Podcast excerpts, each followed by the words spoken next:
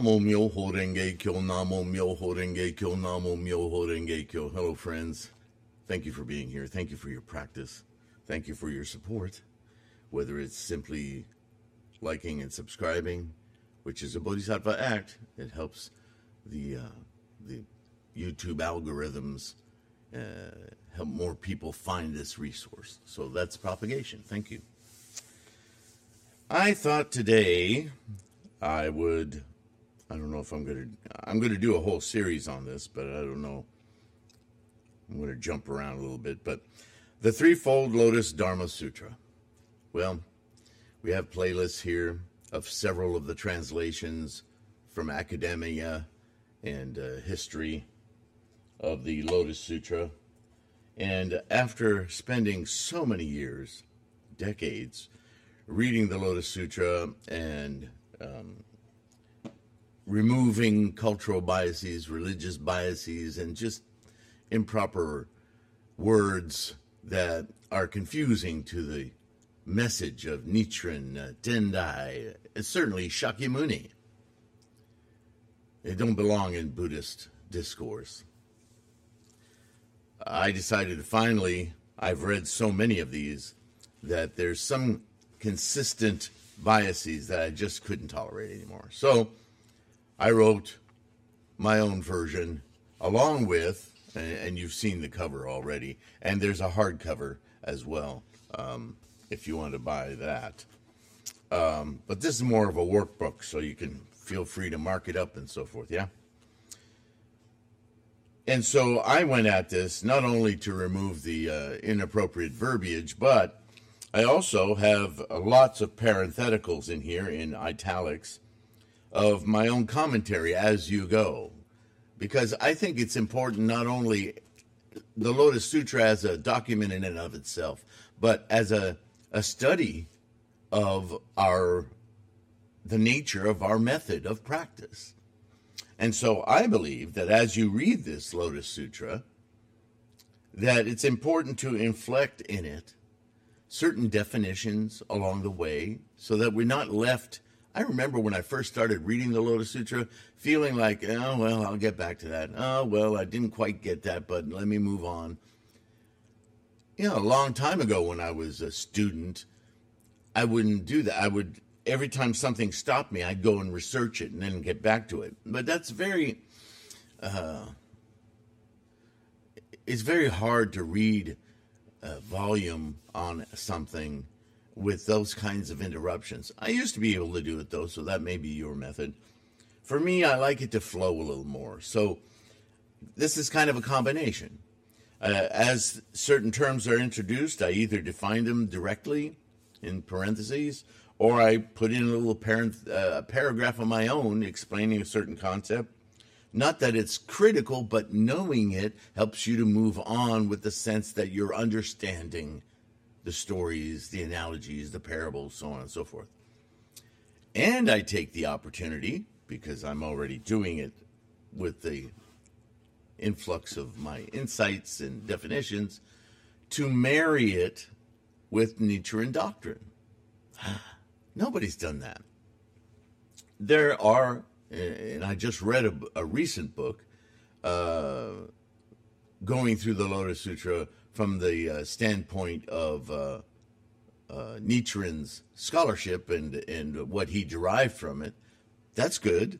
Uh, so maybe I'm just following a trend. I, I think I thought of it first, but anyway, who knows in this world of information, right? So this is my effort at explaining, kind of guiding you through the Lotus Sutra, removing the religious, nobody's done that, the, the, the stupid biases that are in these translations, and marrying it with modern Nichiren doctrine concepts. So so it flows more to the modern practitioner, right? And it clears up and actually points out a lot of things that people would normally miss in the Lotus Sutra and it's an important it's our foundational document so i'm going to start reading some of it and i'll point out when it's my commentary so you know. And i start as the threefold lotus dharma sutra with the sutra of innumerable meaning. And I'll make some uh, some statements in here that I'm sure you've never heard before, but hopefully um, they'll be enlightening, convincing, and if nothing else, help you develop your own insights. Right? Because this is a personal practice. So your aha moments are the most valuable ones.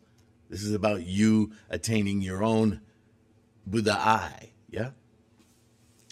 The Sutra of Innumerable Meanings has three chapters. This is chapter one Virtues and Merits. Thus have I heard once the Buddha was staying at the city of royal palaces on Mount Girirakuta. That's Vulture Peak. Named so because the mountain looks like a big bird, vulture, eagle, whatever, a bird with it with its wings folded and and sort of sitting there. That's how it got its name. With a great assemblage of 12,000 great bhikshus and bhikshunis. And that starts growing rather rapidly. There were 80,000, right? In the last sentence, there were 12,000 bhikshus and bhikshunis. But that's just male and female monks, yeah? Now there were 80,000 bodhisattva mahasattvas. So these are quite accomplished monks. There were all manner of mental influences in the personages of universal realms of influence. What is that whole blurb? Isn't that our 3,000 realms of influence? Yeah. And in Buddhism, as you'll find in uh, Buddhism reference, hmm, uh, these realms of influences are given personages. Inf- so personages of universal realms of influence dragons, yakshas, gandharvas, asuras, garudas, kimnaras, mahoragas. See, it's all there, but now you know what it is. Besides all the bhikshus and bhikshunis, upasakas and upasikas, the fourfold assembly, there were great wheel rolling kings, small wheel rolling kings, and kings of the gold wheel, silver wheel, and other wheels. Further, kings and princes, ministers and people, men and women, and great rich persons, each encompassed by a hundred thousand myriad followers. Now, in parentheses, I say a wheel turning king is a revered Chakravartin Raja, an ideal ruler or king in Indian mythology. Handy to know. A king who rules not by force but by righteousness and good and doing good. Chakra is the Indian word for wheel, and Chakravartin is a wheel turner, a title that could be given to any powerful ruler. The idea being that, as the wheels of this chariot roll along, all obstacles in the ruler's path are destroyed.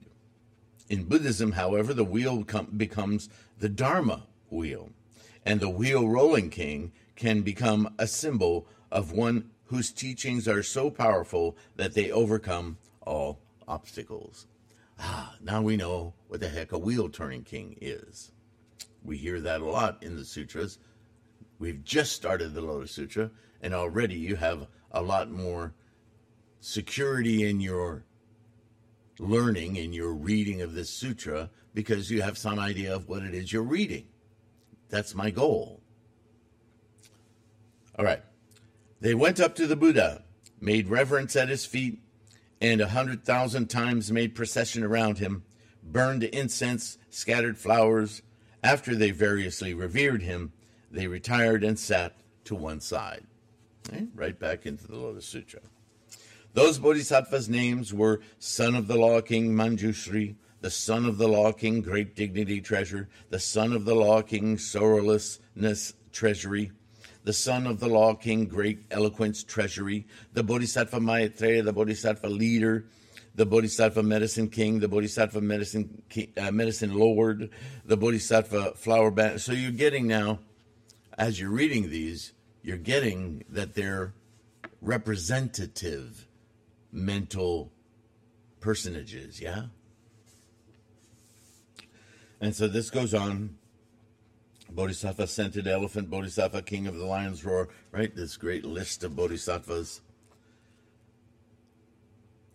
And it ends up with such bodhisattva mahasattvas as these 80,000 in all. So he was enumerating those 80,000 uh, accomplished bodhisattvas that he introduced earlier as a group. Yeah.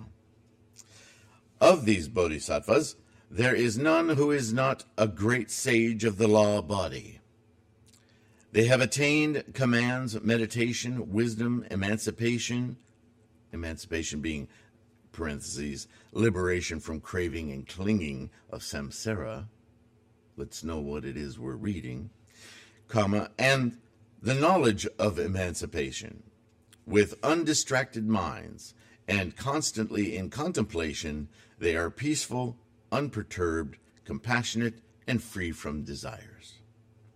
They are immune from any kind of delusion and distraction. Their minds are calm and clear, profound and infinite.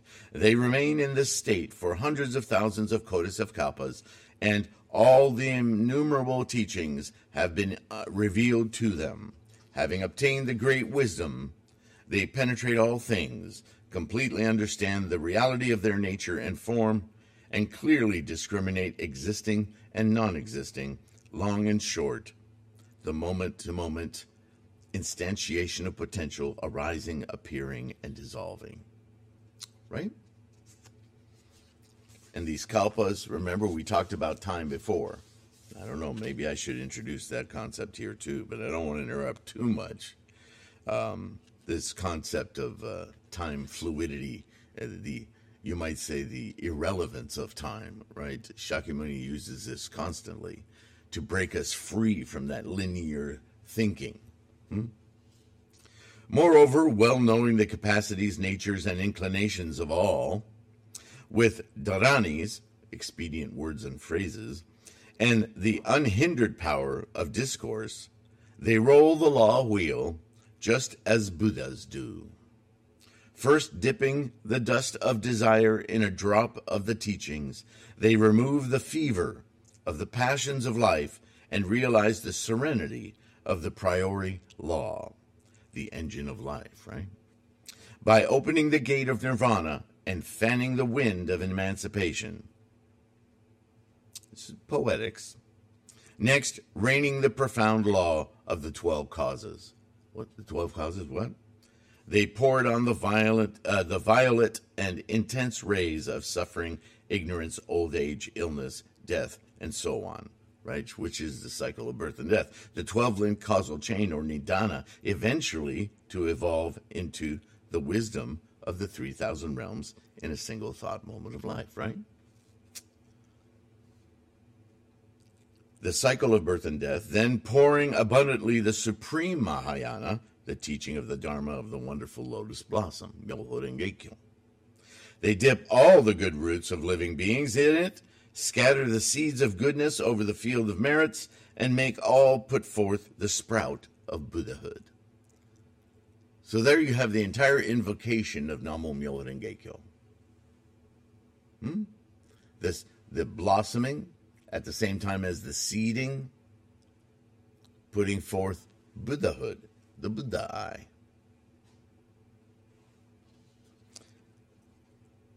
With their wisdom brilliant as the sun and the moon, and their timely tactfulness or skillful means. They promote the work of Mahayana and make all accomplish perfect and complete enlightenment speedily. And with eternal pleasure, wonderful and true, and through infinite great compassion, they relieve all from suffering. Now, I'm going to take a little break at this point because I want to talk about something I've been seeing discussed on the interwebs. I hate when people call it that, but I don't hate it. It's just the internet is one thing and the, the World Wide Web is another, isn't it? Internet being more the uh, the mechanisms, the machinery of while uh, the web is the actual content. Um, so, reading this, it, it, it's a reminder to me of um, people who follow, still to this day, and I don't understand it, the early teachings of Shakyamuni. And it's not so much that they follow the teachings, but they follow the, uh, in fact, it's not the teachings because the teachings are consistent throughout. But there are schools, endless schools of Buddhism that inculcated the old Hindu mythologies, Indian mythologies, right? Of uh, reincarnations and afterlife and all. That's religion that has nothing to do, nothing to do with what Shakyamuni was teaching. Nagarjuna exhaustively proved that. Still, these people, they don't want to hear it. They, are into tradition, they're not into knowledge, right? They confuse one with the other. And, and the Lotus Sutra is all about breaking that back then, and it's today still. Uh, uh Evola, uh, Julius Evola wrote a wonderful book called um, uh,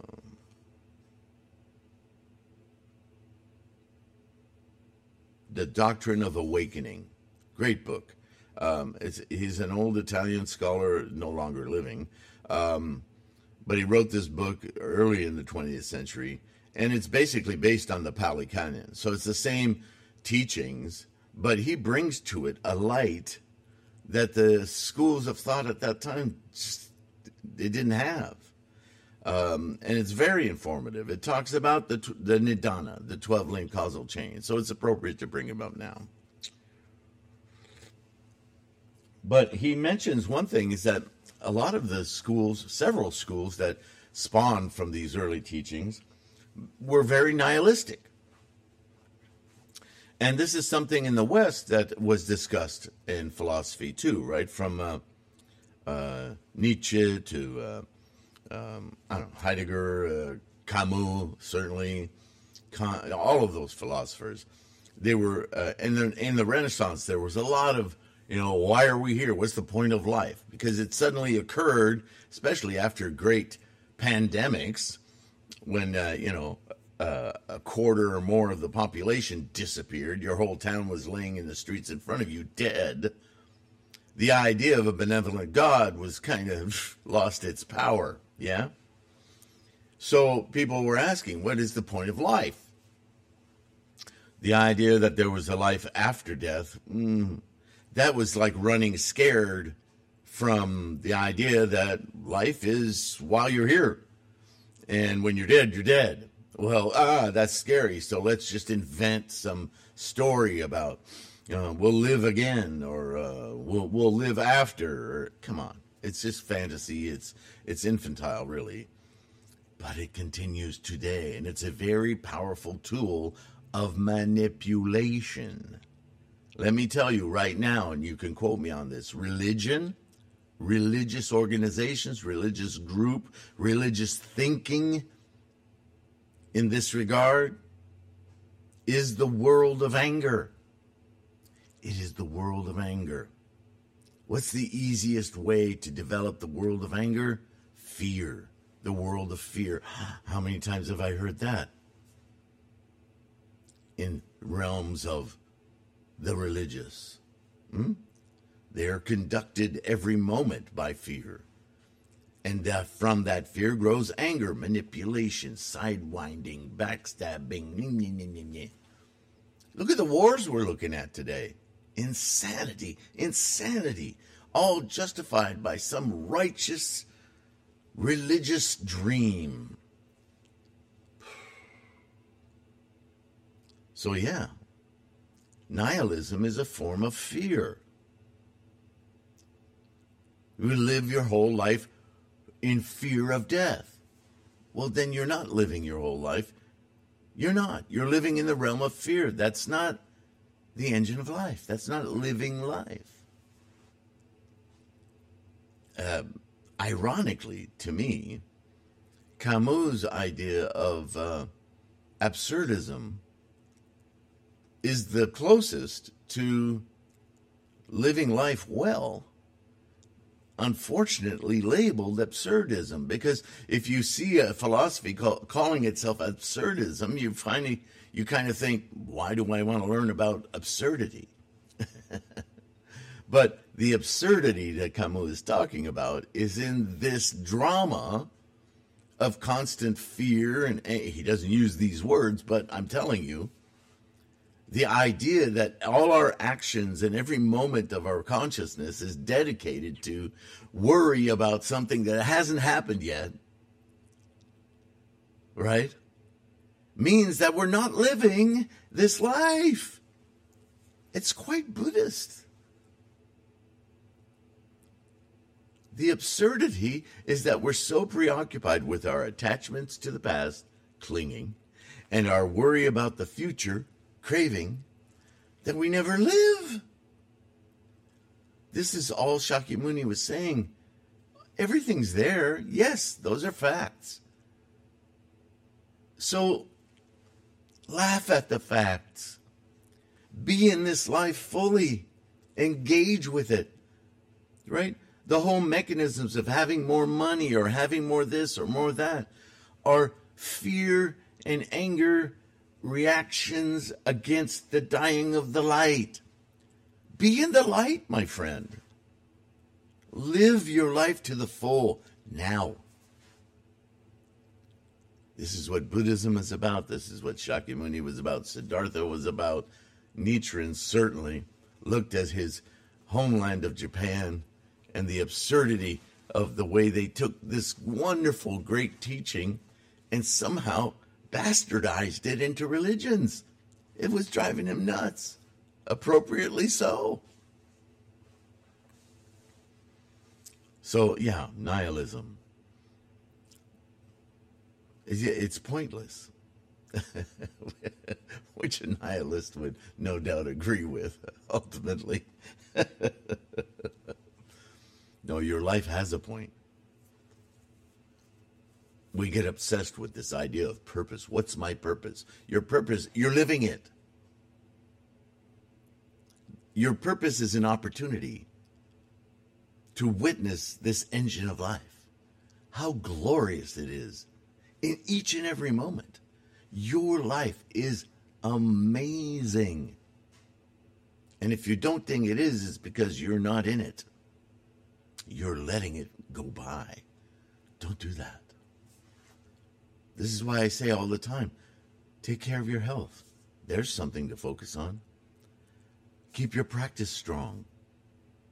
There's something to focus on. This is your purpose if you want to assign that language to it. Fine. I have no problem with that.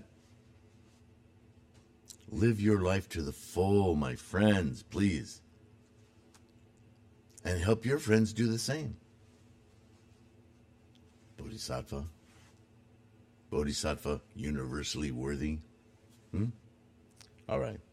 So maybe a little bit short today, but I just, um, I had these thoughts on my mind and I wanted to share them with you. Again, um, tremendously appreciative of your participation in this resource. Don't forget ebooks, print books, ma- uh, um, mandalas, uh, and lots of free information. Right, a lot of you have really gone uh, gusto on the on the podcast, and I think that's great. Realize that if you want to comment to me, uh, the podcast app does not make that simple for me. Uh, first of all, it doesn't work on a computer; it only works on a phone, and that's a very limited resource for me. So, um, if you do want to comment, uh, you can find the same exact title, video, podcasts on this channel, and you can put it in the comments. Or easiest of all, just use my email. All right, TLK Sylvain at Gmail. And let me know your thoughts or questions, right? So I desperately want to make sure that you get answers to keep you confident, keep you going in your practice. We all need that, right? So thanks again. I'll let you go. Patrons, Bodhisattvas, all of you. Thank you, and I'll see you in the next one. Bye bye for now.